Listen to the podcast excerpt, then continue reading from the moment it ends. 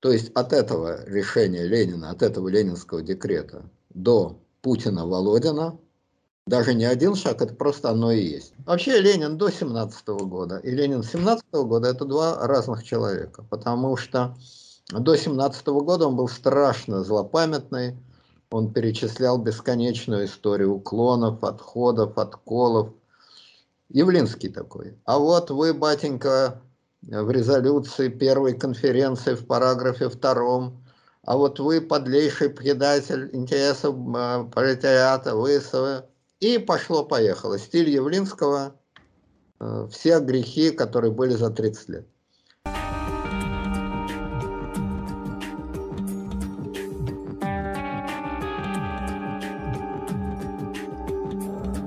Так, значит, мы после э, некоторого перерыва продолжаем, э, значит, э, краткий курс.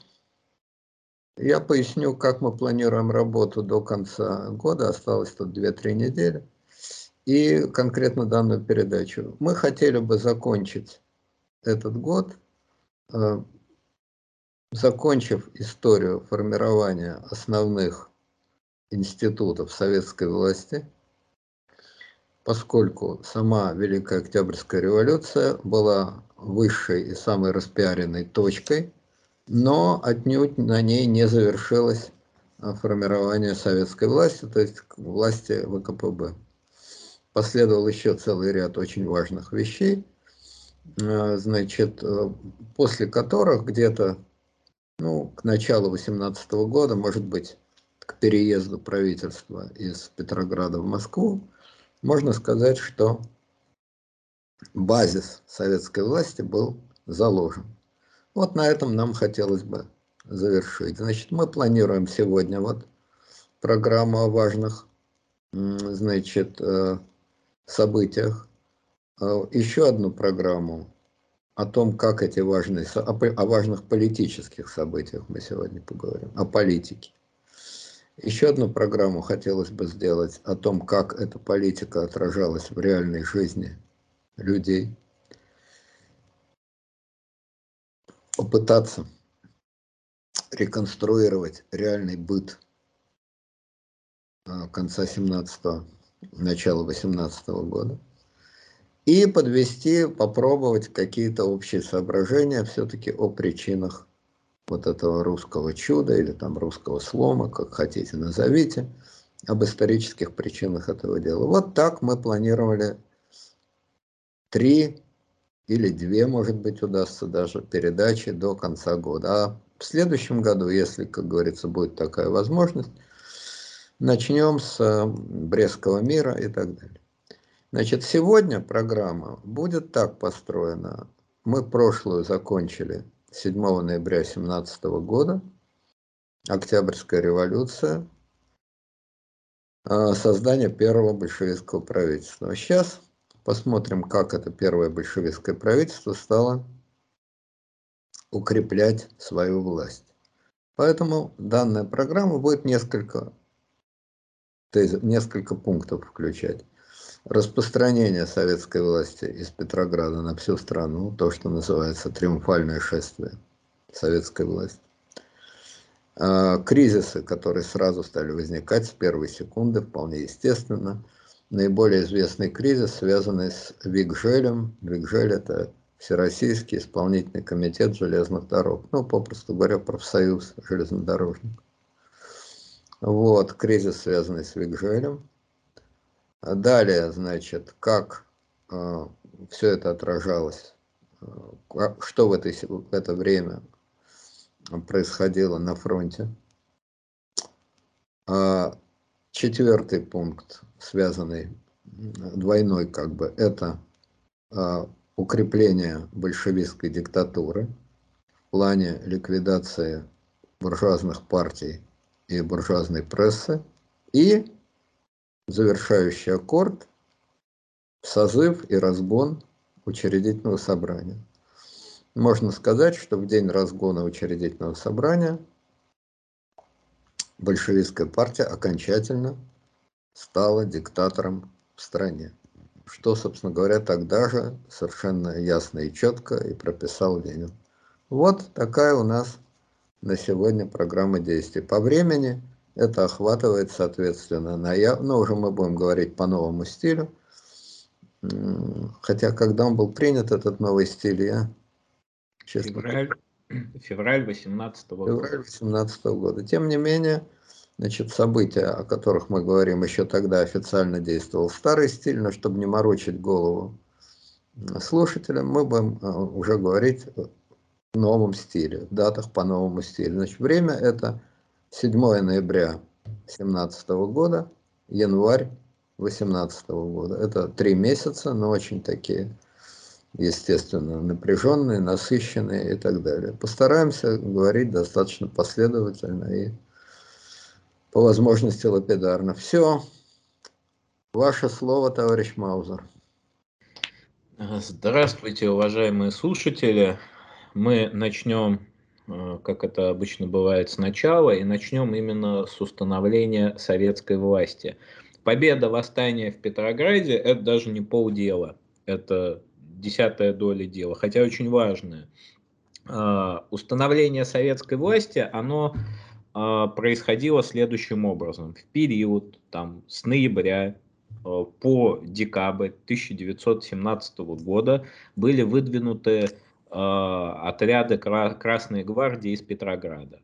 И в первую очередь э, то самое установление советской власти началось с центральных районов России. То есть первым там это Иваново-Вознесенск, Орехово-Зуево, Шуя, Кинешма, Кострома, Тверь, Брянск, Ярославль, Рязань, Владимир, Ковров, Коломна, Серпухов, Подольск. То есть это распространение. В Москве завязались серьезные бои, и в течение там, ноября 2017 года э, советская власть победила, и дальше э, это начало расползаться из Подмосковья буквально по кругу. То есть Ярославль там на севере, э, другие территории на юге. Сложнее всего происходил этот процесс в Туле, Калуге и Нижнем Новгороде. И э, опирались, как бы установление советской власти состояло из двух частей. Первое – это поход Красной Гвардии, но э, без советов это выглядело бы просто как оккупация. То есть второй важной частью было это местные советы, где побеждали большевики. И там, где в совете задавали тон большевики, то есть происходил до этого длительный процесс большевизации советов, там, который предшествовал даже Октябрьскому перевороту. По существу Октябрьский переворот и стал возможен на основании вот этой большевизации советов по всей стране. А там, где большевиков было много в советах, там советскую власть установили там легко, ну, например, там в Иваново-Вознесенске. А там, где большевиков было маловато, например, в Нижнем Новгороде, а, этот процесс происходил сложнее. Легко относительно им получилось установить свою власть в Поволжье. А, они фактически вот после вот этой вот территории ну, Москвы, Подмосковья там, и ближайших областей пошли в Поволжье. А, и, кстати, в Поволжье они быстрее всего власти потеряют. А, в Казани легко это получилось. В Казани командование военного округа в бойке с социалистическими партиями и татарскими националистами попыталась разоружить большевизированную артиллерийскую запасную бригаду, но отряды Красной Гвардии легко заняли почту, телефон, телеграф, банк, окружили Казанский Кремль, арестовали командующего войсками округа и комиссара Временного правительства, и 8 ноября, то есть тут важна хронология, как бы, то есть буквально через сколько? Это еще старый стиль, то есть там, ну, условно говоря, с 25 с 26 октября они это все дело установили в Петрограде, а 8 ноября уже советская власть была установлена в Казани.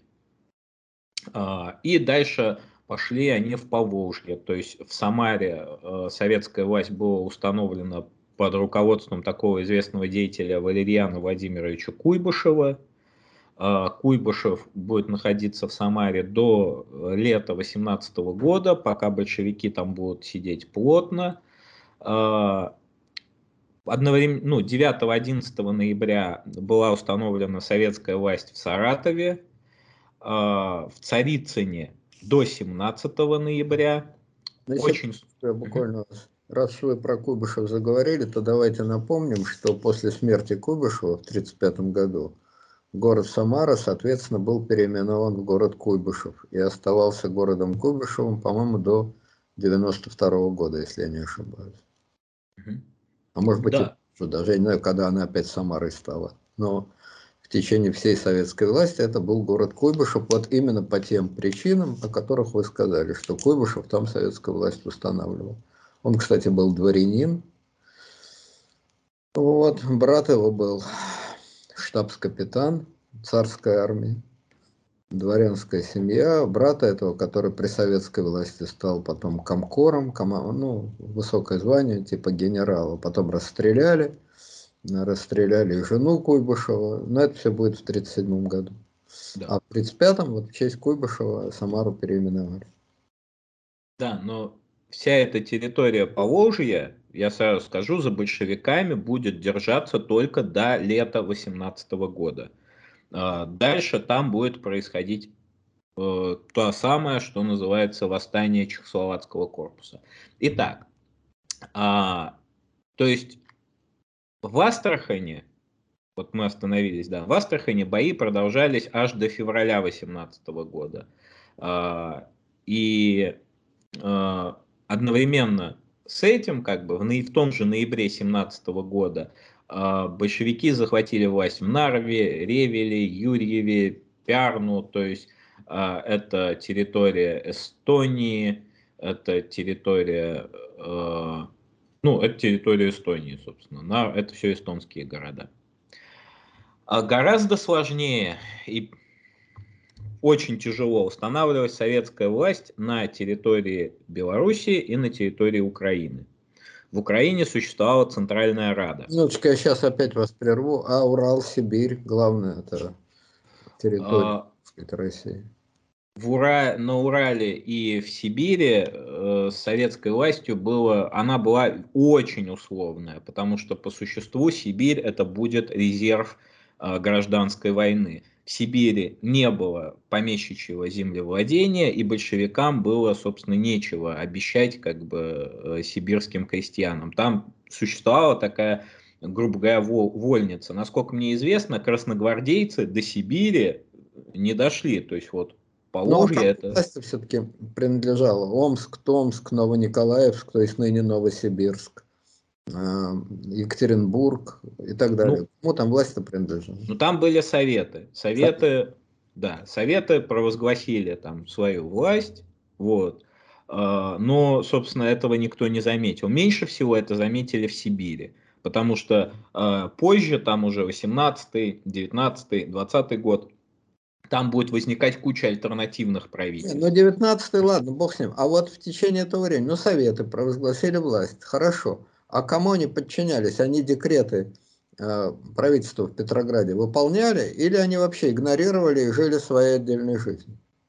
Но э, везде по-разному. В Иркутске, например, э, в Восточной Сибири, там власть большевик, власти большевиков практически не было. А в Новосибирске там совет пытался... Ну, ну да, Новониколаевск тогда. Э, тогда, ну, в общем, там власть покрепче была. То есть в Сибири советская власть была очень-очень условная. То есть, а на Урале? А, уральские советы, там немножко получше ситуация обстояла. То есть а, там практически вот на территории Башкортостана, там Челябинска, а, там чуть-чуть было получше. Но там все, весь 18 год шли бои.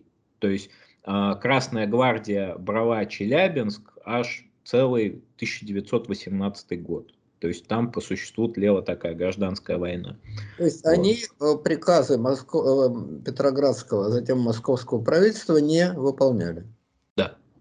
Вот. Только где-то в 18 году, если я не ошибаюсь, э, уже к весне 18 года советская власть была установлена в Челябинске, а в мае 18 в мае, в июне 18 года ее уже скинут, ее скинут в Чехословакии. Вот. Ну, про такие дикие места, как Владивосток, я вообще не заикаюсь. До них, видимо, это просто не дошло.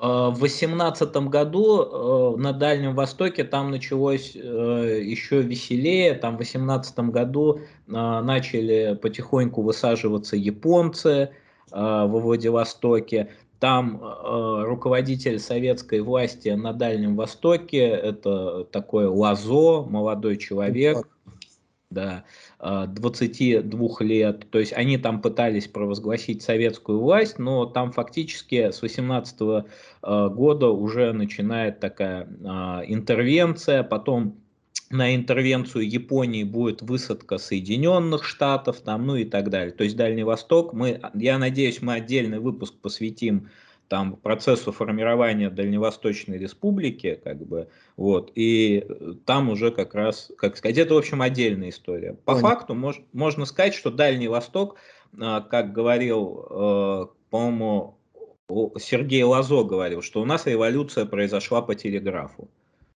Ну да, Лазо бьется в тесной печурке Лазо. Все знают эту песню. На, на полене глаза как слеза. Ну, его действительно сожгли в паровозной топке, так что шутки тут... Нет, не сожгли. Не сожгли. Я большой э, поклонник Дальнего Востока. А, Дальнего Востока и Приморья. Я жил и там, и там какое-то время. Я Эй, этот, про этот мир... давайте не будем да. палить Дальний Восток, отложим это дело. Я просто хочу обратить внимание на тот факт, что японцы, как вы говорите, потихоньку высаживались, хотя войну Япония, как я понимаю, отнюдь не объявляла ни э, Российской Республики, ни советской власти, никому. Просто высаживались и все, без разговора. И американцы тем более никакой войны никому не объявляли. Да, а, единственное, я вот скажу сразу, что история про топку поезда, где сожгли вазу, это фейк. Фейк, ну, понятно. Хорошо. Значит, с Сибирью, Дальним Востоком и Уралом более или менее разобрались. Теперь давайте вот Украина, Беларусь. Вот, а, в Украине ситуация была сложнее. Тут как бы начал формироваться такой очаг. С одной стороны, Украинская Центральная Рада воспользовалась тем, что Временное правительство скинули, и Винниченко э, предложил Ленину, что давайте вот у вас будет советская власть, и у нас будет советская Винниченко власть. Но... это председатель Центральной Рады. Да, Владимир Кириллович Винниченко, председатель, собственно, исполнительного, ну, глава правительства, по большому счету. А он говорит, давайте вот у нас будет своя советская власть, а у вас будет своя советская власть. Но наша советская власть на вашу советскую власть плевать хотела, как бы. То есть мы будем как бы идти единым фронтом, но э, Украина, э, она будет э, иметь очень широкую автономию. СНГ, а, в чем? Это называется СНГ. Ну, по большому счету, да. А, как бы а, Ленину, в общем, это, на это крыть было нечем, как бы, то есть, э, то есть э, действительно, у них как бы э, своя вот эта власть советов. А ситуация была такая, что позарез нужен был хлеб. И вот эта вот идея Винниченко, что у нас будет своя советская власть, она заключалась в том, что ну, у нас просто будет вот у нас свой хлеб, и мы как хотим им, так и распоряжаемся, идите в баню как бы. А Ленина это не устраивало. И Ленин вышел из ситуации следующим образом. Он признал э, как бы советскую власть на Украине, но не признал полномочий Центральной Рады. И по большому счету в это время э, начинается э, процесс формирования альтернативной советской власти. То есть если считать там Центральную Раду в кавычках советской властью, кое она и не стала, то альтернативно формируется центр в Харькове как бы центр в Харькове, туда там прибывает такой деятель Артем э, Сергеев, как бы, э, и в дальнейшем э, гражданская война вот будет между Харьковом и Киевом. Харьков будет настроен на стороне Москвы, а Киев будет, естественно, против. И, естественно, тем более естественно, на стороне э, Москвы, конечно, Донбасс, то есть Юзовка, ныне Донецк, значит, Луганск и так далее. Мы имеем э, геополитику Украины в чистом виде. Две Украины в одной Украине, Киевская Украина, Венеченко и компания, пророссийская, то есть просоветская, то есть прокоммунистическая, то есть пролетарская Украина, Донбасс и Харьков. Вот две Украины, которые исторически возникли уже тогда и, значит, э, своими естественными метаморфозами и изменениями дотянули до сегодняшнего дня. Ясно. На самом деле четыре Украины, э, потому что есть еще вот территория как бы Запорожья, которая вообще э, будет управляться там махновцами, то есть анархистами. Это Александровск тогда называлось. Город да. Запорожье назывался Александровск. Да, а потом еще возникнет Западная Украинская Народная Республика, ЗУНР так называемая, потому что она в составе Австро-Венгрии, ну, вот, да. то есть в реальности этих Украин потенциально четыре штуки, как бы. Вот. Угу. А Беларуси? В Беларуси а, происходит очень схожий по-своему процесс. Там первый всебелорусский съезд избирает э, Великую Белорусскую Раду, э, Великая Белорусская Рада, она э, как бы пытается воспользоваться правом э, на самоопределение, то есть оно пытается построить белорусское государство. Большевики действуют также, то есть формально верно, они признают право нации на самоопределение, но не признают э, Великую Белорусскую Раду.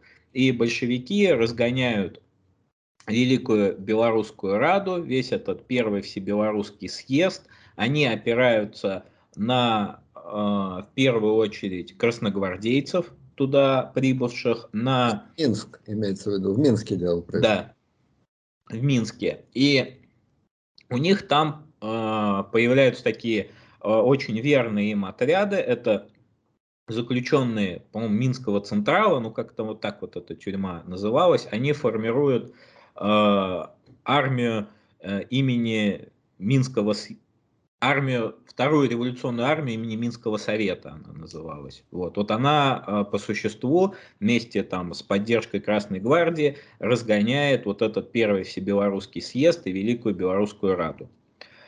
Это Одновременно... 17 -го года. А?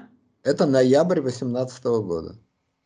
Почему 18 -го года? А, 17 -го. Это ноябрь 17 -го года. Это ноябрь 17 -го года, да. Значит, это есть... под носом у немцев, которые на все это безобразие смотрят с полным равнодушием. Да, то есть в ноябре съезд Советов э, рабочих солдатских депутатов, дальше идет третий съезд крестьянских депутатов Минской и Виленской губернии, э, и там съезд армии Западного фронта. Вот три вот эти вот э, форума происходит. Это все ноябрь 2017 года. Одновременно с этим на юге России формируется еще один альтернативный центр, это центр на Дону.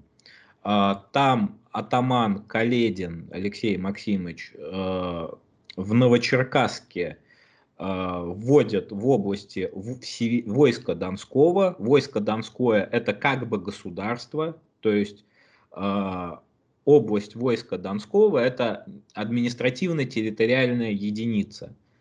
А, например, там, ну, не знаю, как какое-нибудь Мазовецкое воеводство. Оно называется воеводство, но по факту это там территория, то есть это какая-то протогосударственная структура. Он вводит там военное положение, он не признает советскую власть. А, в свою очередь, как бы Ленин, а, он сначала говорит о том, что надо с Каледином договариваться, потому что э, за Каледином сила, вот.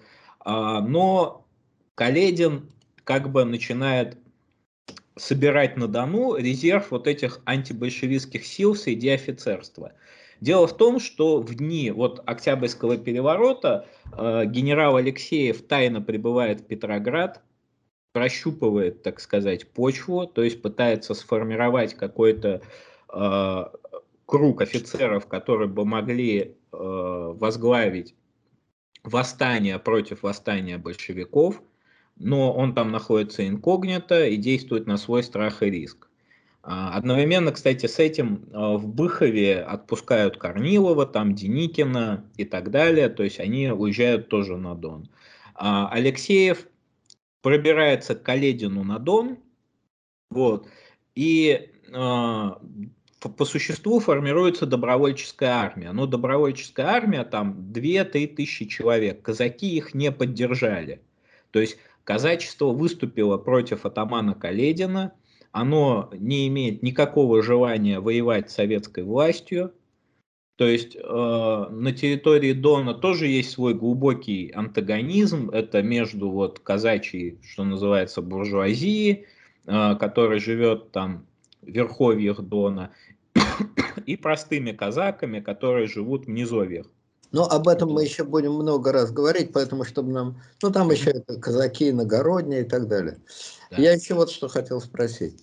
Значит, Эстония – это советская власть. Финляндия ушла окончательно и бесповоротно. Кстати, когда Ленин признал независимость Финляндии, ну, очень скоро, буквально в ноябре. Но по факту она ушла сразу. Она да, но... при временном правительстве ушла. Ну, там будут попытки э, устроить еще один фронт гражданской войны. Финляндия очень важную роль сыграл, как известно, барон Маннергейм. Вот, хотя он никакой не фин, а швед, но это не важно. Короче говоря, Финляндия отъехала, ясно. Эстония советская, ясно. А вот э, Латвия, самая главная, так сказать, ключевая страна для гражданской а, войны. А Рига занята немцами. А, уже немцами, понятно. Да, Рига занята немцами, но опять же, а, среди а, латышских, латышских солдат тон задают а, как бы агитаторы из латышской социал-демократической партии, вот, и формируются отряды латышских стрелков, самых верных и преданных большевикам. Почему? Потому что вся армия стихийно разлагается вся армия стихийно разлагается, она э, разбрелась там кто по хуторам, кто по деревням, они землю делить. Землю делить это же хорошо. Латышам делить как бы нечего. Их э, родина занята немцами. Соответственно, поскольку им деваться некуда, они примыкают как бы к советской власти. Помимо этого, помимо знаменитых латышских стрелков, Э, которых, кстати, возглавил вот такой полковник Иаким Вацетис, тоже будет активный участник гражданской войны. А, тогда уже, по-моему, Вацетиса назначили командующим. А, Вацетис стал главкомом вооруженных сил в 2018 году. Да. А, китайские отряды формируются. Китайские отряды, они в каком-то смысле появились схожим образом, потому что царское еще правительство заключило договор с Китаем о том, что Китай перебросит какую-то часть э, своих солдат для строительства э, оборонительных сооружений, окопов там и так далее. То есть китайские отряды. Мы это, кстати, можем хорошо э, вспомнить вот по армии Чапаева. Вот там будет, собственно, я вот забыл, как этого китайца-то а, звали. Ну, вот. вот эти, да, про армию, это мы еще потом поговорим. Сейчас нам вот, хотя я сейчас к чему веду, я поясню.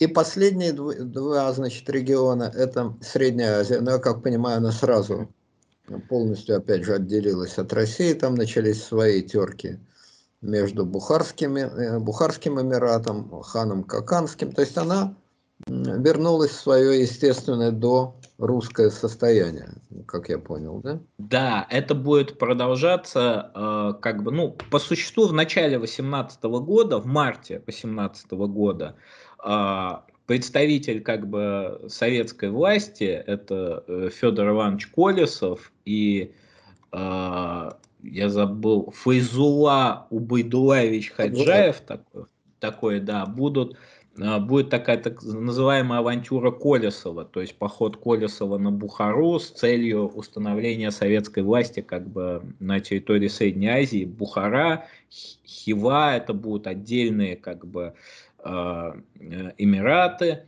Э, и, собственно, вот начнется гражданская война уже в Средней Азии с 18 Но из этой авантюры именно, как я понял, ничего не получилось, и власть в Средней Азии там же была условно ну, то есть там было э, среднеазиатское генерал-губернаторство, степное, э, нет, Семиреченское, что ли, забыл, как оно называлось при царе. Ну, в общем, генерал-губернаторство Средней Азии со столицей, естественно, в Ташкенте. Вот, там был Бухарский Эмират, независимый от России, Каканское ханство, независимое от России. То есть они были в вассальной зависимости, но формально это были отдельные государства. Естественно, что они уже в 17 году стали де-факто независимы. А после большевистской революции там просто вернулась традиционная власть. А в Ташкенте, как я понимаю, там все-таки власть принадлежала Советам, по крайней мере, в 17-18 году. Ну, смотрите, в 17 году, в октябре 17 года, Совнарком РСФСР признал независимость Бухары, э, Хивы э, и Коканда. Вот. Это сразу в октябре. В а марте Ташкент будет советский. Вот, Ташкент и, если я не ошибаюсь, Самарканд. Тут могу наврать. Ну, по-моему, Самарканд тоже. А дальше в марте идет поход Колесова на Бухару. Вот, он проваливается. И э, на этом как бы, э, собственно, Ленин оставляет идею, то есть он признал независимость Бухары, и советизация уже Средней Азии будет происходить позже, как бы уже после победы в основной гражданской войне. Надо иметь в виду, что в то время Бухарский Эмират и Хивинское ханство были более населенными значит, странами, чем, собственно, Ташкент и вокруг. Потом это изменилось. И там была, в Бухаре и в Коканде, была очень развитая э, хлопковая промышленность, что не представляло невероятную важность. Это и порох, это и текстильная промышленность и так далее. Ну хорошо. И, значит, финиш – это Закавказье. Как я понимаю, в Грузии и в Армении сразу возникли буржуазные республики, они не признали советскую власть. А Азербайджанская демократическая республика, э, ну, э, на самом деле диктатура, ну такая авторитарная власть, но называлась она так, Азербайджанская демократическая республика, да. А, а что же эти 26 бакинских комиссаров? Им власть не принадлежала, что ли? Но э, про советизацию Закавказья давайте позже. Там просто возникнет сразу первая проблема. Это то, что возникает как бы независимый Азербайджан, возникает Армения, которая более советски настроена. Между ними есть спорная территория. Ничего не напоминает. Вот, сейчас я об этом два слова да. скажу. И Ленин предлагает... Грузия ушла категорически. Э, ну, давайте с Арменией, с Азербайджаном разберемся. А Ленин предлагает право нации на самоопределение при некотором размене территорий. Вот э, в терках как бы Азербайджана и Армении. Вот. А в Грузии возникает э, параллельное правительство, то есть оно себя э, как бы не... Ну, оно, в общем, тоже социал-демократическое, по большому счету. Ну, меньшевистское правительство, да, Меньшевистское, да но и Жордания. Он был э, главой э, меньшевистской Грузии аж до, 20, до 21 года, когда он... Значит, смотрите, вот такая пестрая картина. Она о чем говорит? Э, советская власть была установлена твердо, этнически, в настоящей России, то есть Центральная Россия, Поволжье и Северная Россия. Это этническая Россия. Это этнические. Географически это естественно. Понятно, что этнические и географические это связанные вещи. Это Московское княжество приблизительно э, до Ивана Грозного. Вот, ну, или Ивана Грозного. Да? Ну, Троцкий Истор... так будет говорить, да. Исторически это и есть Россия. Э, наконец, в социальном смысле это промышленный регион, где очень много промышленных рабочих, особенно московский промышленный регион, Шуя, Иваново-Вознесенск, там были сильнейшие, традиционно сильнейшие большевистские традиции, начиная еще с 1905 года. В Шуе Фрунзе орудовал, а в Иваново-Вознесенске тоже очень известные большевики. То есть это традиционные регионы, где была очень сильна, а, очень сильное влияние большевиков. Значит, э, поэтому все остальное расползается кто куда, кто в лес, кто по дрова. Украина, традиционная Запорожская сечь, полный хаос, значит. Э, Беларусь очень скоро, естественно, захватят немцы. Э, Дон отделяется отдельно. Э, Сибирь и Дальний Восток живут своей отдельной жизнью и так далее. То есть я хочу сказать, что вся последующая гражданская война, то есть, ну а о Закавказье, Средней Азии и так далее, мы уже говорили. Значит, вся последующая гражданская война 18-21 годов с точки зрения геополитики есть отнюдь не борьба красных с белыми. Эпизодов борьбы красных с белыми было совсем не так много. Были, но они не играли решающей роли.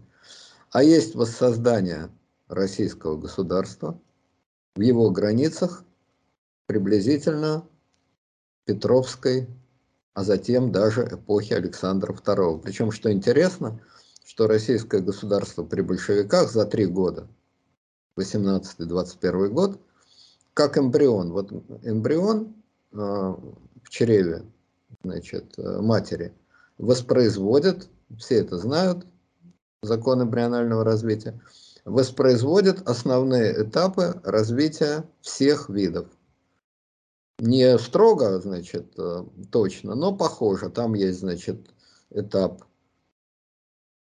а, значит, э, рыб там и так далее, и так далее. А потом это постепенно, ну, все знают этот закон эмбрионального развития. Вот нечто похожее происходит и геополитически. Эмбрион советской власти воспроизводит э, географию, геополитику российского государства от Ивана Грозного, период, когда возникла советская власть, до Александра II, Александра III. Ну, кроме Польши, Финляндии и Прибалтики, которых на тот период времени э, советская власть захватить не смогла. Вот геополитика э, советской власти. И вся гражданская война есть в каком-то смысле краткий курс Российской империи. За три года воссоздать то, что было создано Российской империей за 200-300 лет. Это первый момент, принципиально важный, что это не столько борьба Э, красных, белых по идеологическому, экономическому или еще какому-то признаку, потому что большинство этих регионов совсем не были белыми, а это просто восстановление Российской империи в ее естественных границах. А в какой мере восстановление империи географическое привело к восстановлению империи политическому, то есть в какой мере возникла новая империя – политические, социальные и так далее, это и есть один из центральных вопросов, которые будут обсуждать и в Советском Союзе, и за его пределами, и в 20-е годы, и позже. Вот, собственно говоря, краткая история триумфального шествия советской власти. И еще одно, еще два точнее. Первое. Сравните триумфальное шествие э, власти в феврале 17 года и триумфальное шествие советской власти феврале-марте 17 года, когда сбросили царя, причем сбросили, очевидно, нелегитимно. Ну да, он отрекся, но отрекся ясно под давлением и так далее. Вообще никаких проблем не было. Все регионы автоматом, без малейшего сопротивления, мгновенно признали новую власть. Никаких вопросов о власти не стояло. Да, скрепы уже ослабели, Украина уже начала сильно бухтеть, Прибалтика там начала бухтеть, наверное, и в, в Средней Азии мир Бухарский почувствовал гораздо большую свободу. Но, тем не менее, формально все было признано в полном объеме. А, значит, в, в октябре 17 года никто не признавал. То есть, ну, очень мало кто сразу и легко признавал новую власть. То есть все понимали, что это переворот нелегитимный и дающий простор для активного сопротивления. Вот. И второе, я хотел буквально несколько минут занять, потому что это забавно. А, я цитировал такого историка, академика Богословского. Это довольно скучный и нудный историк, историк-описатель, специалист по эпохе Петра I. Он написал, по сути дела, за всю жизнь одну огромную книжку, это «Хроника жизни, хронология Петра I. Он был монархист, антисемит, человек достаточно реакционных взглядов, но тем не менее не особо глубокий историк, еще раз говорю. Историк, э, описатель. Ну а тем не менее историк э, грамотный, квалифицированный и так далее. Жил он в Москве, был он профессором Московского университета. Ну и одновременно обычный московский обыватель. Он вел дневник. Вот я несколько вы, значит, несколько выдержек из этого дневника зачитаю. Значит, 29 октября, воскресенье. Всю ночь и весь день стрельба из ружей, пулеметов, револьверов, к нам во двор залетела шальная пуля и так далее, и так далее. А, значит, Богоявленский, это его знакомые, сообщили по телефону, что Керенский взял Петроград и крейсер «Аврора» сдался. В своей последней речи в Совете Республики Керенский назвал Ленина государственным преступником, а Ленин в своей первой речи на съезде, на Совете съезда депутатов, назвал Керенского государственным преступником. Курьезно, идет война двух государственных преступников. Это вот так информация доходит отнюдь не до Бухары, а до Москвы. Значит, Керенский взял Петроград, Аврора сдалась, а Ленин в своей первой речи в Совете съезда депутатов, что такое Совет съезда депутатов, знал только академик Богословский, оказывается, рассказывал про Керенского и называл его государственным преступником. Ладно. Значит, дальше. Дальше выясняется, что оказывается вчерашняя Сильная оружейная пальба раздалась при атаке, произведенной большевиками на здание штаба округа на Причестенке. Газета говорит о примирении, о назначении согласительной комиссии. Дело, значит, рассматривается не как преступный мятеж против правительственной, даже против верховной власти, а как раздор двух сторон, двух партий. Совершенно как на фабрике, конфликт предпринимателя с рабочим. Где же государство с его абсолютными велениями? Всякое понятие о нем, очевидно, уже утрачено. Тяжкие мысли приходят. Какой жизни мы вернемся после прекращения этой московской войны, когда стихнут выстрелы? Дальше. Очевидно, московские власти, прослышав о неудаче Керенского в Петрограде, решили здесь сдаться. Так зачем же было оказывать сопротивление большевикам, вооруженной рукой с горстью юнкеров? Жаль юнкеров. Много молодых жизней погибло напрасно.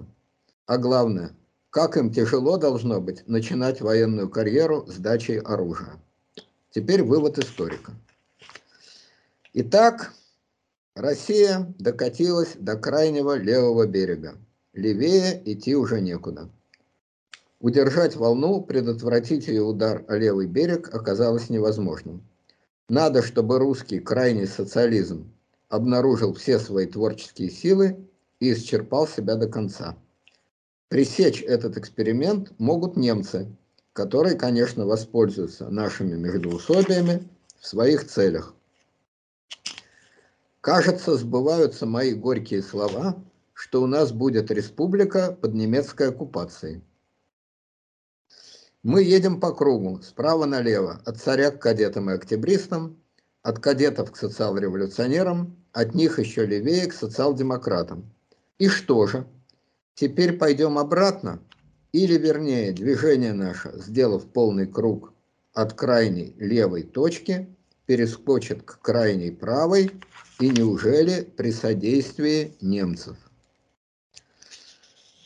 А, и дальше он пишет, что, значит, а, кадеты скоро будут не только руки, а сапоги целовать у Михаила Романова или другого кого-либо, чтобы только взял власть.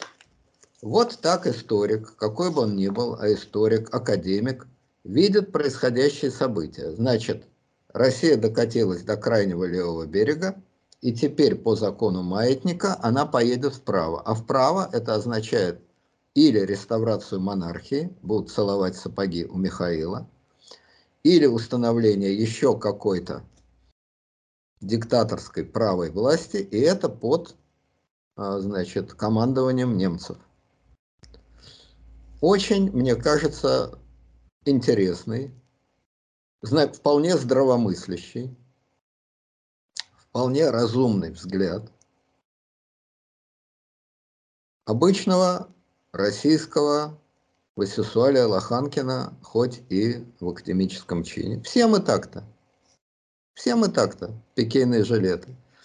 Характерно, что мысль о том, что правые и левые – это не анатомическое строение, что это внутренняя диалектика есть, что крайние левые в одну секунду могут превратиться в таких правых, которых Россия еще и не видывала, а диктатура это совершенно не реставрация монархии и появление генерала на белом коне, подобная мысль профессиональному историку, профессиональному историку, который все-таки изучал историю французской революции и так далее, она ему и в голову не приходит. Он видит фигурки на шахматной доске очень просто. Есть белые, есть черные. Черные загнали белых, прижали их к краю доски, но поскольку в истории края не бывает, то белые так или иначе перейдут в наступление и сбросят черных, то есть красных. Есть красные и белые. И сбросят красных, значит. Ну вот это, мне кажется, такой довольно любопытный момент. Ну, там у него много смешных эпизодов, как велась стрельба, и какой-то, значит, профессор при стрельбе отказался вернуться в дом, сказав, что у него эмоцион, что ему надо гулять. Значит, гулять он не мог, потому что ноги отказались, сел на скамейку и под охраной двух юнкеров сидел на этой скамейке. Ну, в общем, всякие такие вот очаровательные подробности. Но более интересный вот этот вывод, вполне разумный, я отнюдь не с точки зрения поиздеваться. Нет, абсолютно разумный вывод. Вот мы сегодняшние события, как мне кажется, добросовестно анализируем примерно на таком же уровне. А потом выяснится, что слона-то мы не увидели, внутреннюю диалектику-то мы проглядели. Вот как-то так. Вот, значит, теперь мы от э, окраин России вернемся в центр, в Петроград. Как же, собственно говоря, складываются политические дела у тех, кто живет в Смольном институте? Вот Дин Рид приводит слова одного... Э, Джон Рид. Дин Рид ну, все-таки ну, чуть да, позже. Да. Джон Рид, естественно. Рид. А, приводит слова одного капитана. Это очень типичная была тогда точка зрения. Что ж, может быть, большевики и могут захватить власть, но больше трех дней им ее не удержать. У них нет таких людей, которые могли бы управлять страной. Может быть, лучше дать им попробовать. На этом они сорвутся. Но, как известно, три дня удерживал власть ГКЧП в 1991 году. Так вот, э, собственно говоря, почему большевики могли стать ГКЧП и сгореть за несколько дней, и почему они не стали ГКЧП и смогли эту власть, очень зыбкую, очень скользкую власть, удержать в руках. Слово Ибрагиму. Да, а, тем временем, так сказать, отдельно своей жизнью, как автономная партия по существу, живет профсоюз железнодорожников Викжель.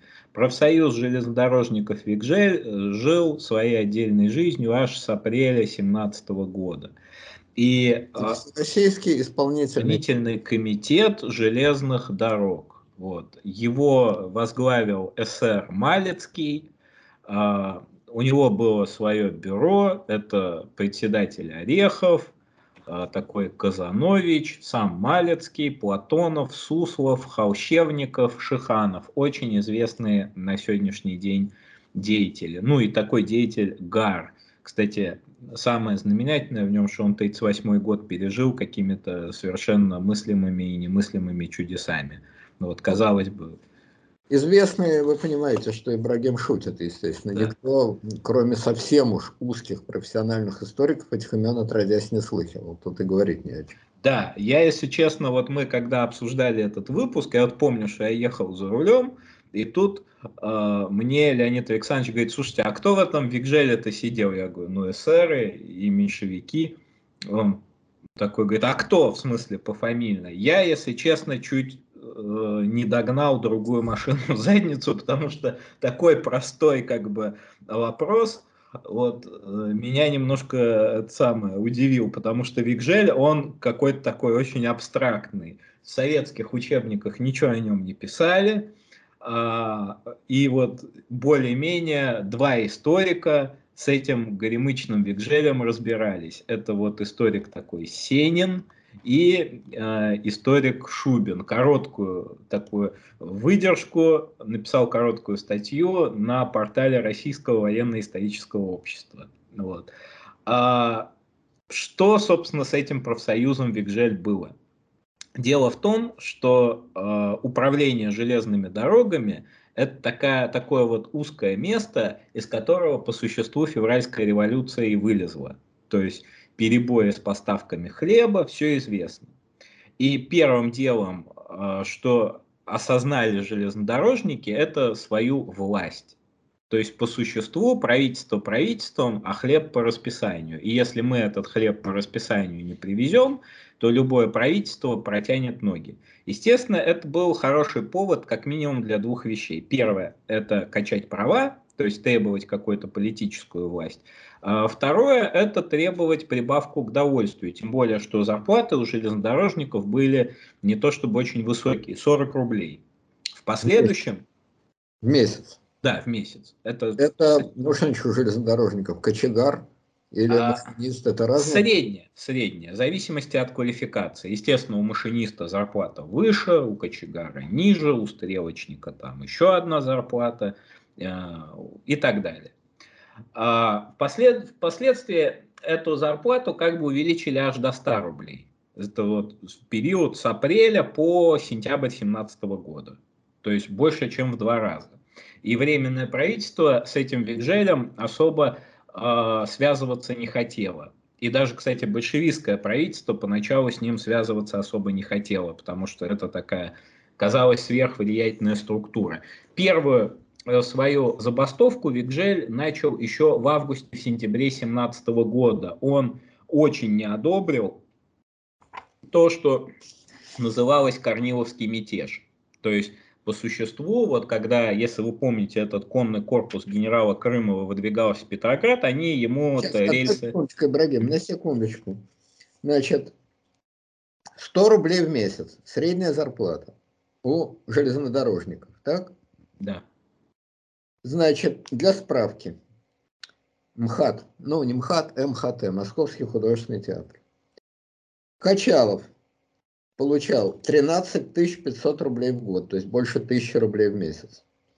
Москвин 10 тысяч рублей в год, то есть чуть меньше 1000 рублей в месяц.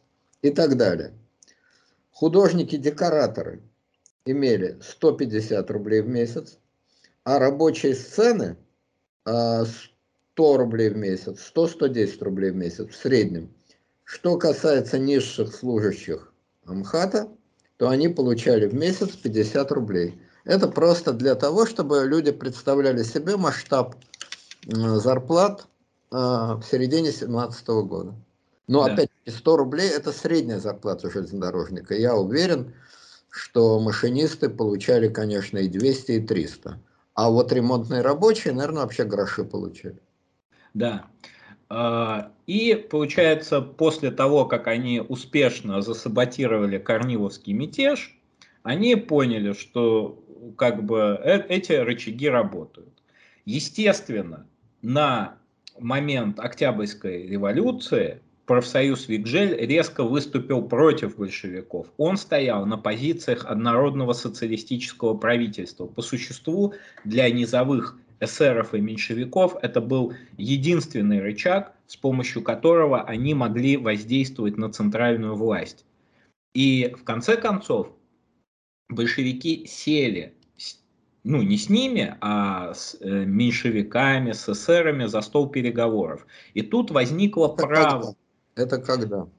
А, Там же был ультиматум Бигжеля. Да, 29 октября.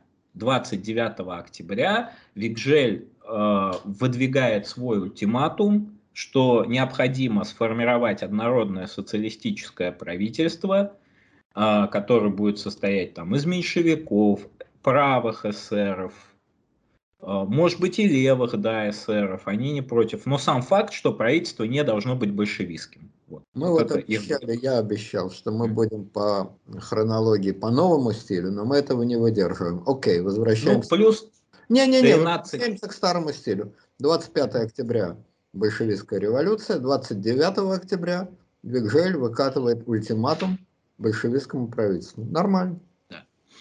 Формируется правое крыло большевиков. То есть вот 29 октября происходит совещание, прибавляем 13 дней от какого-то там 12 да, ноября, в октябре 30 дней. Ну, не важно, давайте по старому стилю, не вопрос. По старому, главное не прыгать со стиля на стиль. Старый так старый, пусть будет старый. Вот, а, выделяется правое крыло. Это Каменев-Зиновьев. Ну, переговоры вел а, председатель в ЦИК Каменев, член ЦК Сокольников. От имени в ЦИК прибывают большевики Рязанов и Свердлов. И на совещании меньшевики выдвигают ультиматум, что новый состав правительства должен быть без Ленина и Троцкого. В принципе, для Каменева это, по идее, очень выгодно, потому что очевидной кандидатурой на роль главы правительства в данном случае а, Буба Лев Борисович Каменев, потому что Каменев-то ходит на коротком поводке Ленина, а тут вроде как удачный повод от Ленина, может быть, избавиться. Но э, Ленин на это реагирует как бы очень просто. Они хотят правительство без меня и Троцкого, ну и пошли они, собственно говоря, в баню. Вот. То есть...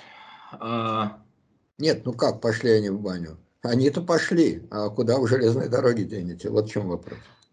Да, в 29 октября в отсутствие Ленина и Троцкого ЦК РСДРП под влиянием Зиновьева, Каменева, Нагина и Рыкова вынес большинством голосов резолюцию об удовлетворении требований Викжеля.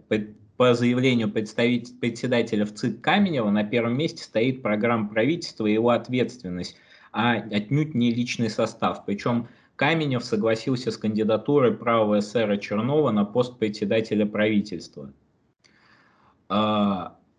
Таким образом, как бы сформировался новый контур правительства, без Ленина и без Троцкого. Но вот уже 4... Я перебью. Вот если бы эта идея 29 октября была продавлена, то слова собеседника Дина Рида полностью оправдались бы. Большевистская власть просуществовала бы с 25 до 29 октября.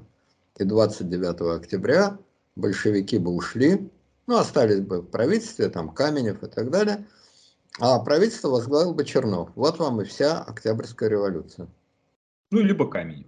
Ну, Чернова либо... все-таки на... Да, только вы опять Дин Рид сказали, что-то вам... А, вот что, это... что меня этот Джон Рид, ну, естественно, привязался. Дин Рид. Вот. А для справки наших слушателей, Дин Рид это такой музыкант популярный в 70-80-е годы, который аж в СССР поехал жить. Вот, американский. Но э, речь не о нем.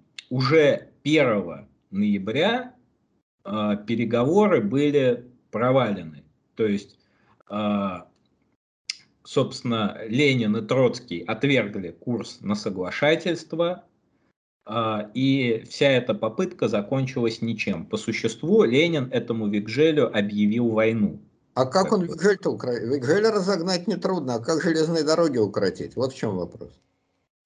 А, смотрите, дело в том, что а, как бы Викжель, попросту говоря, был а, свергнут путем вот этих вот небольших частей Красной Гвардии. То есть он просто их направил и все, подавил жестко. И все, без всяких переговоров. Но Ленин был бы не Лениным, если бы он не переформатировал правительство. То есть он подавил, эти попытки переговоров, подавил причем грубой силой. Вот. А в свою очередь был сформирован просто новый состав правительства. Но тут э, вопрос так самый главный вот какой. Понимаете, э, для Ленина разогнать каких-то чудиков из Вигжеля – это задача на одну секунду. Двинул мизинцем, и их нет. Нет проблем. Проблема-то не в них, а в той силе, которую они, так сказать, представляют в железных дорогах. Ведь если железные дороги встанут, то все, повторится март 17 года и судьба Николая II, и капец. Вот в чем Но... проблема, а не в том, чтобы какой-то Вигжель разогнать. Или там загнать Каменева под стол. Ленин посмотрел на Каменева, и Каменев под столом. А железнодорожников куда денешь? Вот в чем вопрос. С, с одной стороны, деятели, особо ретивые деятели Викжеля были просто подавлены матросами там, и рабочими. С другой стороны, Ленин э, выделил из самых договороспособных деятелей Викжеля и создал Викжедор, то есть по существу копию Викжеля, только большевизированного. И включил туда своих большевистских деятелей. А сотни тысяч рабочих железных дорог? Они с а кем? А сотни, а сотни тысяч рабочих железных дорог, они как бы идут за профсоюзом. То есть Викжель разогнан, есть реальный профсоюз Викжедор, который форма... первое время формально воспринимается как бы не как часть советской власти. Вот это, знаете, как вот э, инстру... главный инструмент советской власти заключается в том, что нужно одну сущность подменить другой сущностью. Вот формируется этот профсоюз Викжедор, который пришел на смену этому Викжелю, куда вошло часть деятелей Викжеля, известных рабочим, которые пошли на договор с большевиками, а те, кто не пошли на договор с большевиками, они, собственно, были разогнаны как бы грубой силой. Вот я почему на этом так фиксируюсь? Потому что это показывает разницу между э, Лениным и Николаем II между большевиками и царской властью. Разогнать бунтующий профсоюз железнодорожников прекраснейшим образом мог бы и Николай II. Тогда, кстати, профсоюз этого, как я понимаю, не было. А вот подчинить, загнать в стойло, заставить работать сотни тысяч железнодорожников, вот в чем задача. А вовсе не в том, чтобы десяток профсоюзных лидеров вышибить с их кресел и в эти кресла всадить другие задницы. Это дело не хитрое. Проблема в том, чтобы массу, армию железнодорожников себе подчинить. Вот здесь, я думаю, это вот такие детали, из которых история состоит, и которые историки не умеют описать. Они только констатируют э, пунктир реперных точек. А все делается между этими точками.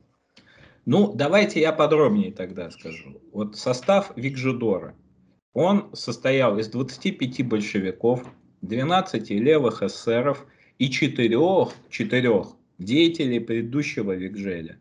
А То кто есть, возглавил этот самый Жидор?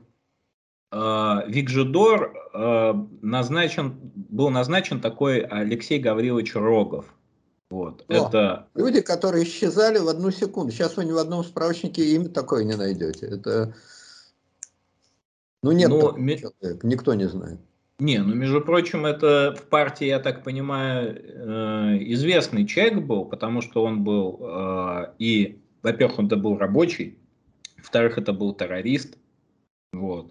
Это был участник революции пятого года. Понятно. Это был депутат учредительного собрания, то есть человек, ну, Алексей Гаврилович Рогов, я так, ну, псевдоним его был Трофим Рябов. Он довольно-таки известный был. А нарком, наркомом, кстати, э, по, по железнодорожным делам был назначен не, э, известный Марк Елизаров, то есть тот ну, самый муж Елизаровой. Взять Ленина, да. Он был инженер, хороший железнодорожный инженер. Я даже не уверен, что он был член большевистской партии. Он был женат на сестре Ленина, но совершенно не факт, что он был членом партии. Ну, может, и был. Неважно. Важно то, что вот в этой истории проявились э, черты Ленина политика. Абсолютная твердость, умение понять реальный объем проблемы. Не, вот именно, ни много, ни мало. Вчера было рано, завтра будет поздно увидеть слабость противника, твердо ее подавить и, используя сверхмощный аппарат, аппарата не было, но сверхмощную силу большевистской партии, снизу, не на уровне переговоров, Каменев вел переговоры с чиновниками Викжеля на равных. Руководители профсоюза, уважаемые люди и так далее, и так далее.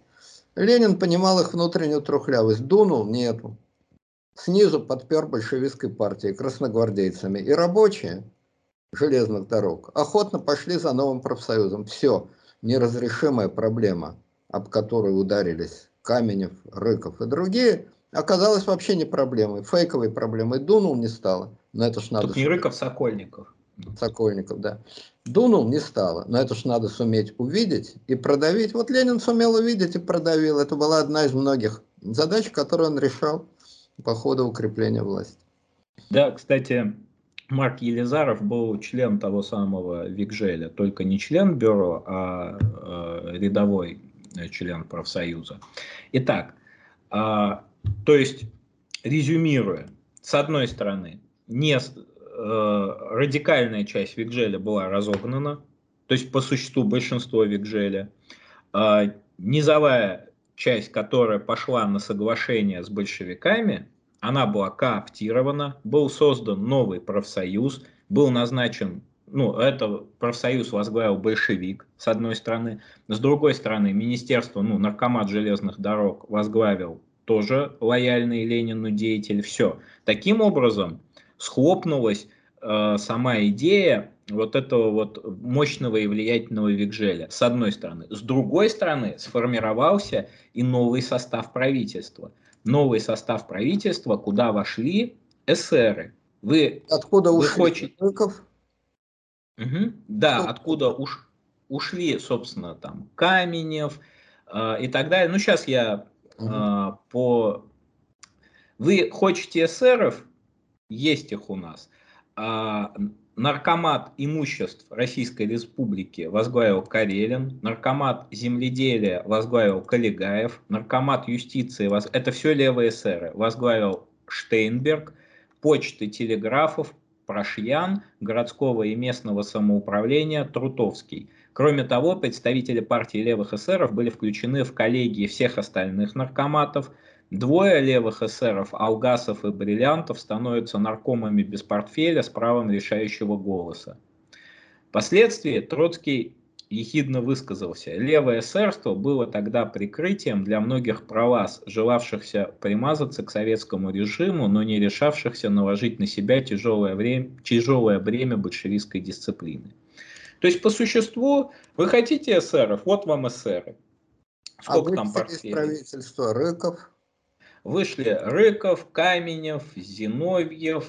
Э, Зиновьев в правительстве Ой, не был. Зиновьев не был, да. Каменев вышел э, из И это надо первый состав Нагин, если я не ошибаюсь. Да, Нагин и Милютин вроде. Во-во.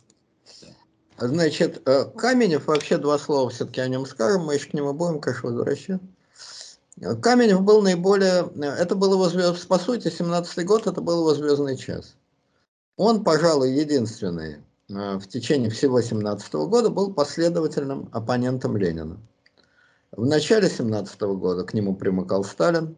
После приезда Ленина Сталин развернулся на 180 градусов и до конца был вернейшим э, сторонником Ленина. Вот. Э, потом к нему, к Каменеву, присоединился Зиновьев, но Значит, Зиновьев вышел буквально на несколько дней из состава ЦК, но тут же туда вернулся. То есть во время Викжеля Зиновьев поддерживал Каменева, но когда эта история закончилась, он мгновенно вернулся к Ленину. И в декабре 17 года, когда Троцкий окончательно ушел из Петроградского совета, какое-то время небольшое, Троцкий был и наркомом иностранных дел, и председателем Петроградского совета. В декабре 17 года Троцкий с поста председателя Петроградского совета ушел, и этот пост, важнейший по тем временам, ключевой, занял Зиновьев. Каменев был а, первый большевистский председатель в ЦИКа. Он ушел из ЦИКа, а, значит, ушел из, большеви... из ЦК партии, членом партии он, естественно, остался, но из ЦК партии он ушел, с поста председателя ЦИКа он ушел, и в течение 18 года Каменев, который до этого был одной из виднейших фигур э, большевиков, занимал довольно скромные, относительно второстепенные должности. Но Ленин его держал на скамейке запасных, держал его в резерве. У них, несмотря на этот вот политический разрыв, оставались хорошие личные отношения. И слова Ленина, когда я рву с человеком а политически, я рву с ним лично, к Каменеву не относились.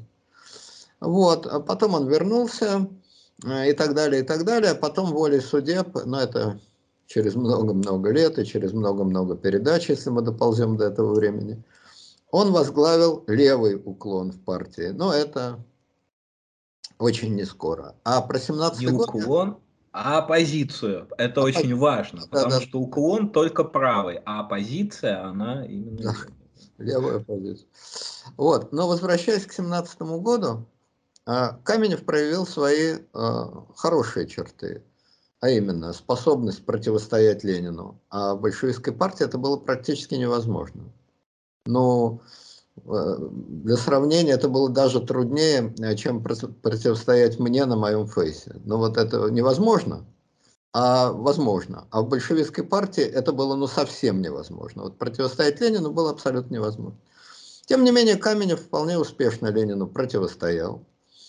Вот, занимал действительно некоторую принципиальную позицию. Не просто интриги плел, а он действительно был, по-видимому, последовательным сторонником э, единого социалистического правительства и последовательным противником большевистской диктатуры. Ну, впоследствии он, конечно, никогда так не говорил, но все его действия 17 года были последовательны и однозначны. Вместе с тем, он находился внутри действительно магического круга ленинской ауры и корпоративной дисциплины. То есть расколоть партию, не наверху там ругаться, а расколоть партию, обратиться к партийным низам предложить альтернативу в виде единого социалистического правительства против Ленина, на это Каменев был абсолютно не способен. Их весовая категория была совершенно разной. И поэтому он, конечно, был обречен проиграть. Единственный его шанс сыграть свою роль и возглавить партию был, если бы он не дурацкую заметку в газете Максима Горького напечатал накануне Октябрьской революции. А действительно, как вот впоследствии говорили советские историки в кавычках, действительно предал партию, перешел на сторону меньшевиков, обратился во временное правительство и попытался бы в канун революции спровоцировать кризис и раскол большевистской партии. Но на это у него, конечно, не было ни моральных сил, ни интеллектуальных сил, ни авторитета, ничего. Я думаю, он и сам этого не хотел. Поэтому... Вы знаете, Мне кажется, эта идея немножко утопическая, э, в смысле в семнадцатом году. Мне кажется, его час, его час э, пробил, ну, до 26 -го года, так скажем. Вот Сталина, если бы он не поддержал, это вот его главная фатальная. Ну, это мы еще будем тысячу раз подробно обсуждать, но как политическая как попытка, попытка политической альтернативы, значит, а, Ленину, он выступил, попытался выступить единственный в большевистской партии, как попытка политической альтернативы Ленину. Во время переговоров с Вигжелем его поддержали очень влиятельные люди в партии. Нагин, фактически руководитель московской партийной организации. Сокольников, Свердлов. Свердлов разве поддержал? Ну, Свердлов приехал на эти переговоры. Ну, приехал, он приехал. Нет, Свердлов, по-моему, был всегда такой твердый ну, ленинец, что называется. Ну, Свердлов колебающийся. Все-таки он приехал на эти переговоры, а значит, гипотетически Каменев мог бы заручиться и его поддержкой, если бы... Ну вот, не срослось. Рыков, который был нарком внутренних дел. То есть, очень влиятельные в партии люди но все они вместе взятые, конечно, не шли ни в какое сравнение, не могли быть противовесом Ленину. Он их легко подавил, причем, надо отдать должное Ленину, только бизнес, ничего личного. Поскольку он понимал, что он их всегда подавит, ему не было никакой необходимости их политически обнулять, вышибать из партии и так далее, и так далее. Они все остались на видных постах, он им этого никогда не припоминал, злопамятностью такой не отличался вообще. Ленин... Припоминал в письме о том самом съезде. А, это, это мы... Это... Вообще Ленин до 17 -го года и Ленин 17 -го года это два разных человека, потому что до 17 -го года он был страшно злопамятный, он перечислял бесконечную историю уклонов, отходов, отколов. Явлинский такой. А вот вы, батенька, в резолюции первой конференции в параграфе втором а вот вы подлейший предатель интересов э, пролетариата, вы... И пошло-поехало. Стиль Явлинского, э, все грехи, которые были за 30 лет. В 17 году перед нами предстал абсолютно другой человек. Беспощадный, когда речь идет о борьбе здесь и теперь, и абсолютно равнодушный, как только эта проблема снята, снята и все, все в дело годится. Каменев, Каменев, Рыков, Рыков, нет вопросов. Проехали. Вот это два абсолютно разных таких менталитета. Вот, а в ЦИК возглавил Свердлов, у которого э, твердый характер был, действительно, это правда. И еще было одно достоинство очень важное по тем временам. Микрофонов-то не было. А голосина у Свердлова был такой, что он мог покрыть любой зал, сам себе Шаляпин. Как ревкнет, так его слышали на последних скамейках. И в качестве председателя в ЦИКа это было совершенно незаменимое качество. Ну вот. Да, я бы только подытожил бы словами того, кого Ленин усмирить никак не мог, то есть левых эсеров. И вот э, левый эсер Штейнберг, он, собственно, в последующем характеризовал большевистскую власть, отчасти которую он и представлял, ведь он все-таки вошел в Совнарком, а следующим образом – на одной стороне опьянение властью, наглость и безнаказанность, издевательство над человеком и мелкая злоба, узкая мстительность и сектантская подозрительность, все более глубокое презрение к низшим, одно, одним словом господство. На другой стороне задавленность, робость, боязнь наказания, бессильная злоба, тихая ненависть, угодничество, неустанное обманывание старших. Получаются два новых класса – разделенных между собой глубочайшей социальной и психологической пропастью. Вот так он, собственно, характеризовал большевистскую партию вообще в целом, которую он мог видеть со стороны. Понятно, что он человек пристрастный, но доля правды в этих словах, наверное, была. Ну, это нормальная бюрократическая организация. Раз пошли такие оценки, времени у нас, конечно, маловато, но я прочту. Значит, 21 ноября 2017 года, ну, очевидно, по новому стилю, а может и по старому, черт их разберет, ну, неважно. 21 ноября 2017 года Общее собрание Российской Академии Наук приняло текст обращения. В нем говорилось, «Великое бедствие постигло Россию.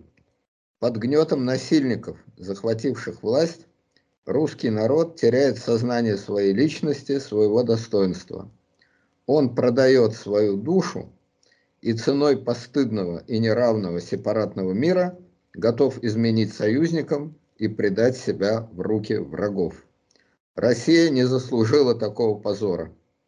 Всенародная воля вручает ответственное решение ее судьбы учредительному собранию. Вот. Э, также точно, значит, э, говорили Вернадский и еще более жестко Иван Петрович Павлов. Это лишний раз подтверждает, как мне кажется, две характеристики, данные Лениным. Страшно тесен их круг, страшно далеки они от народа. Ведь центральный тезис, что Россия ценой постыдного и неравного сепаратного мира – готова изменить союзникам. Елы-палы, вот это вот изменить союзникам, это особенно мучило солдат, крестьян, торговцев, обывателей, рабочих. Вот эта мука была для них нестерпима. Мысль о том, что они изменят Англии и Франции, не давала им ни спать, ни есть. Поэтому, значит, э, Мысль Владимира Ильича страшно тесен их круг, страшно далеки они от народа, нельзя с ней поспорить, хотя это, значит, высшие интеллектуалы России. Ну, а второе его высказывание, мозг нации, не мозг, а говно, ну, с этим все-таки согласиться в отношении Вернадского, Павлова и всей Императорской Академии Наук не хотелось бы. Но с точки зрения э, восприятия своего доброго народа, который спит и видит воевать до победного конца, зачем? А затем, чтобы не изменить союзникам. Вот с точки зрения восприятия своего доброго народа, конечно, с мозгами тут было, я бы сказал, не очень хорошо. Но это вот корпоративные, корпоративные скрепы. Скрепы бывают не только на российском телевидении, не только в пропаганде. Самые сильные скрепы, они, конечно, у интеллектуалов. Это уже закон жизни. В школе у интеллектуалов скрепы, то это скрепом, всем скрепом скрепы. Тут... Я надеюсь, мы эту дискуссию продолжим, потому что тут вы стоите, очевидно, на таких ленинских позициях. Дело в том, что сохранять верность союзникам – это не просто вот слово вашего благородия. Это, там важен другой момент. Заключать сепаратный мир, это значит протягивать ноги с голоду. Это значит разделить весь мир на своих и чужих, и остальные пусть дохнут с голоду. Вообще, следующий выпуск э, наш, он будет вот как раз посвящен э, положению, так скажем, приключениям желудка. То есть, как говорила Злата Лилина, тогда э, советский деятель, чиновник, голод стучится к нам в дверь. Вот чтобы просто еще хотя бы не протянуть ноги с, с голодухи, вот что было важно. А большевиков голод не смущал. И одним из соратников Ленина будет товарищ Голод. Товарищ Голод – это друг, соратник большевистской партии вот до середины 20 ну, века. Это мы обсудим, а сейчас нам надо, значит, согласно нашему... Да, последнее, что я про правительство скажу, это очень любопытная фигура такого министра без портфеля Бриллиантова. Это левый СР, это городской глава Уфы, между прочим, и одна интересная деталь, это священник. Это, ну, естественно, член учредительного собрания и все такое. То есть в одном правительстве с Лениным будет аж целый один священник. Что... А долго там продержался-то? ну, до мятежа левых эсеров. Ах, вот так даже. Интересно. Да. То есть, как бы, публика очень разношерстная. А тем, а тем временем, а, как говорится, выборы в учредительное собрание. И на выборах в учредительное собрание – мы, собственно говоря, наверное, и остановимся. Хотя у нас еще была ВЧК, но ВЧК ну, это... это... Другой, другой раз, может, если успеем. Да. Там много чего было. Там еще э, методы, значит, закрепления власти. Ну ладно, я два слова скажу, а потом, значит, смотрите, значит, э, большевики пришли к власти, естественно, под лозунгом свободы. И вот 25 октября они, как известно, приходят к власти. А 27 октября Луначарский Анатолий Васильевич, которого я, кстати, еще раз перед ним извиняюсь, я фамилию Луначарский вслед за Солженицыным, не критически поверив господину Солженицыну, произвел эту фамилию от литературных э, штучек, дескать, «Луна и чары». Соврал Александр Исаевич. И не только в этом случае. Луначарский – это самая цельная дворянская фамилия, никакая это не, никакие это не псевдонимы, Луначарский, Луначарский.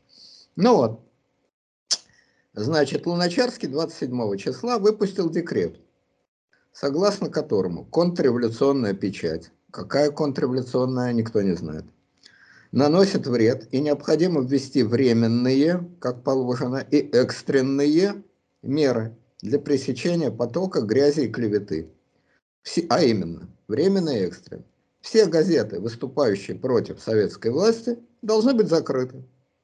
Как только новый порядок упрочится, всякие административные воздействия на печать будут прекращены, и для нее будет установлена полная свобода. Но новый порядок упрочился к 1990 году. Когда... Да, Луначарский э, до 91 года аж замахнулся. Да, вот такой, значит, декрет.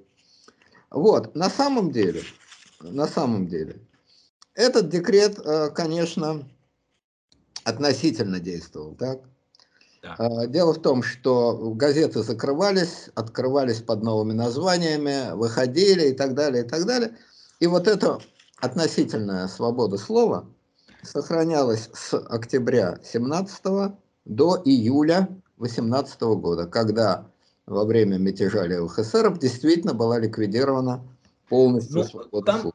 Смотрите, гораздо важным документ, тут я хотел бы другой документ зачитать, раз уж вы тут вы забежали вперед, потому что я об этом попутно хотел сказать. Это декрет э, Ленина, э, декрет Ленина от 28 ноября по старому стилю или, соответственно, 11 декабря 2017 года, который был подписан в 22 часа 30 минут. Декрет об аресте, гражданской, об аресте вождей гражданской войны против революции.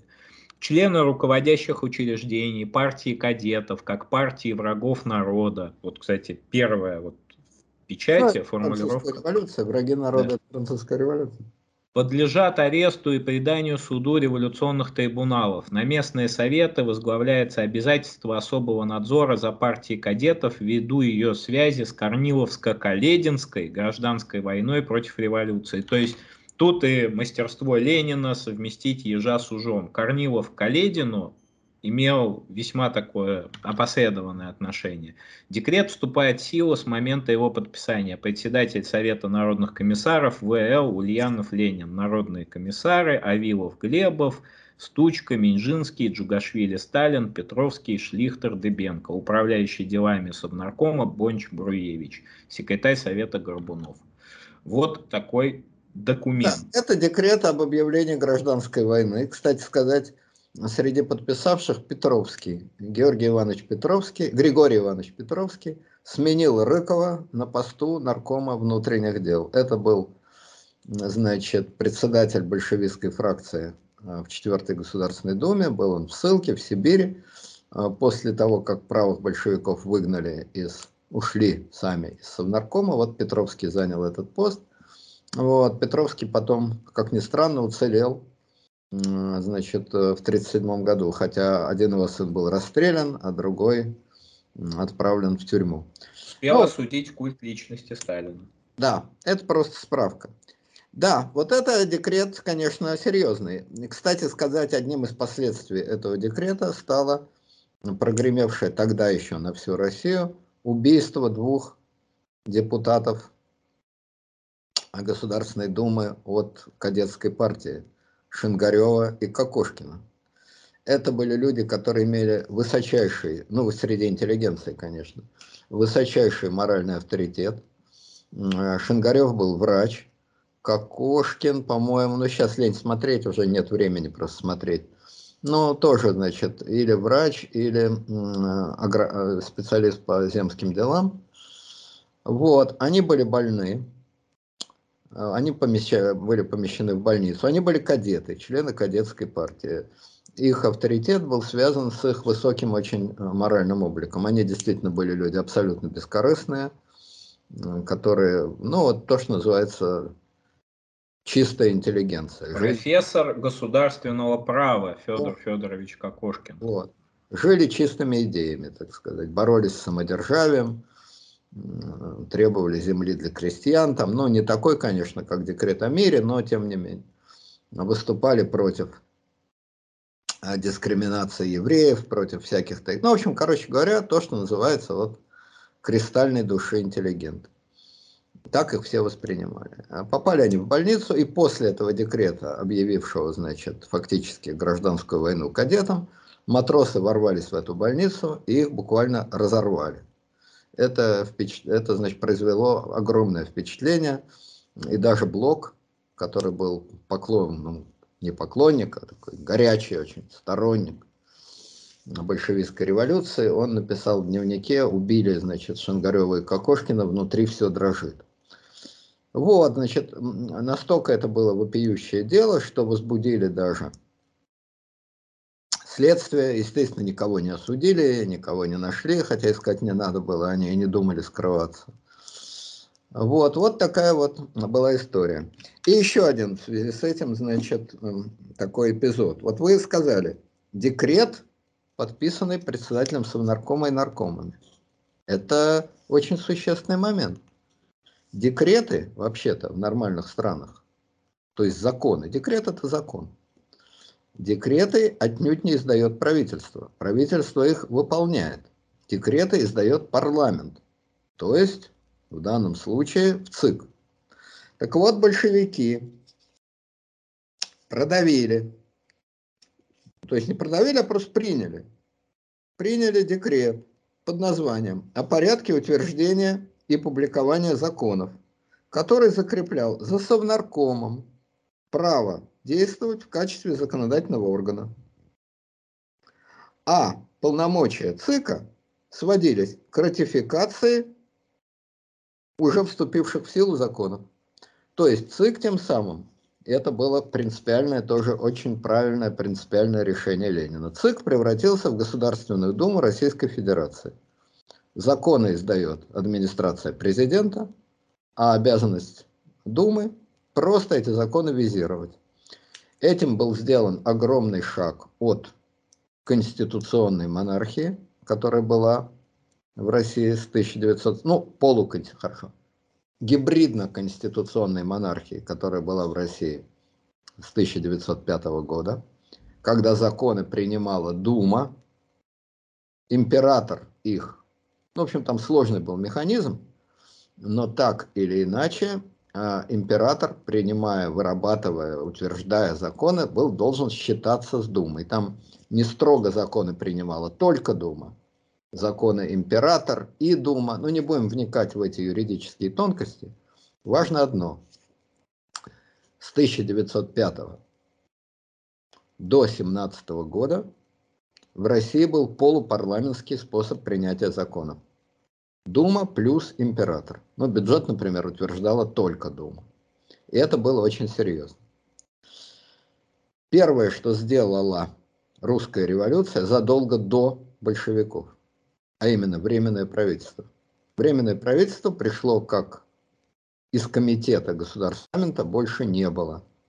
И все законы с марта до октября 17 года принимало правительство, временное правительство, а отнюдь не парламент. Но это было, так сказать, вынужденно, потому что временное правительство говорило, это все до учредительного собрания, у нас сейчас нету полноценного и никакого парламента. Ленин объявил вся власть советом, после чего издан декрет о том, что власть советов – это только власть подписывать декреты, изданные совнаркомом. Точка. То есть вся власть принадлежит никаким не советам, а принадлежит она исключительно совнаркому. А на самом деле никакому не совнаркому, а ЦК большевистской партии. По сути дела, это был абсолютный государственный переворот, гораздо более радикальный с юридической точки зрения, чем а, Столыпинский так называемый переворот. Но прошел он легко, мягко, мягко, приятно, не прерывая сна. Никто даже не заметил. Никто даже не заметил. Как а даже сути... министр юстиции подписал этот. Э, Петр Стучка, это был министр юстиции. Вот. Прошло это как без сучка, без задоринки, а это означало на самом деле важнейший государственный переворот. Вся власть совнаркому. Точка. А советы так, для видимости. То есть от этого решения Ленина, от этого ленинского декрета до Путина-Володина даже не один шаг, это просто оно и есть. Это просто оно и есть. Законы вырабатывает администрация президента, ну, правительство на худой конец, а Дума их визирует, и все, ее работа штампы ставит. Вот такой был произведен важнейший государственный переворот. Ну, конечно, там опять было обычное словоблудие, что этот порядок будет до учредительного собрания, это само собой, все до учредительного собрания.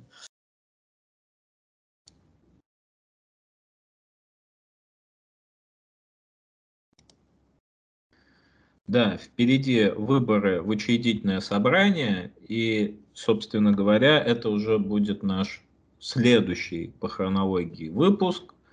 А, и тут мы уже будем говорить о мифе об учредительном собрании, о голосовании в учредительное собрание, итогах учредительного собрания, в общем, обо всем поподробно, потому что очень не хотелось бы стушевывать эту тему в рамках 10 минут, потому что иначе нас Григорий Алексеевич Явлинский просто не простит, как сторонник идеи учредительного собрания. А партия «Яблоко» выпустит декрет, в котором э, нас провозгласит э, вождями гражданской войны против учредительного собрания. Ну вот. И даже нас исключат из «Яблока», скажем прямо. Да, примут, потом исключат. Без права восстановления.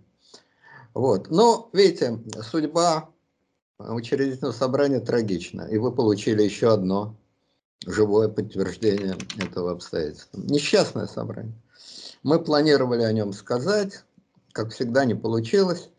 Поэтому следующий выпуск будет про это самое учредительное собрание. Мы пригласим э, последних э, оставшихся в живых депутатов учредилки, Чубайса Игоря Борисовича, Шлосберга, а может быть и Явлинского, который это заседание вел. И с ними мы попробуем обсудить тяжелую судьбу учредительного собрания в России. Ну, вот такая горькая участь. Но я надеюсь, что это заседание будет короткое, будет единственное и будет скоро. Выборы учредительное собрание мы проведем в ударном темпе и в ближайшие дни. На этом. Да, уважаемые слушатели, подписывайтесь э, на канал, ставьте лайки, дизлайки, отписывайтесь, если вам не интересно, э, слушайте подкасты. Большое спасибо всем, кто распространяет видео, большое спасибо всем, кто подписывается на Patreon, большое спасибо всем, кто поддерживает канал материально. Э, впереди у нас учредительное собрание. И в этом составе мы как-нибудь переучредим учредительное собрание.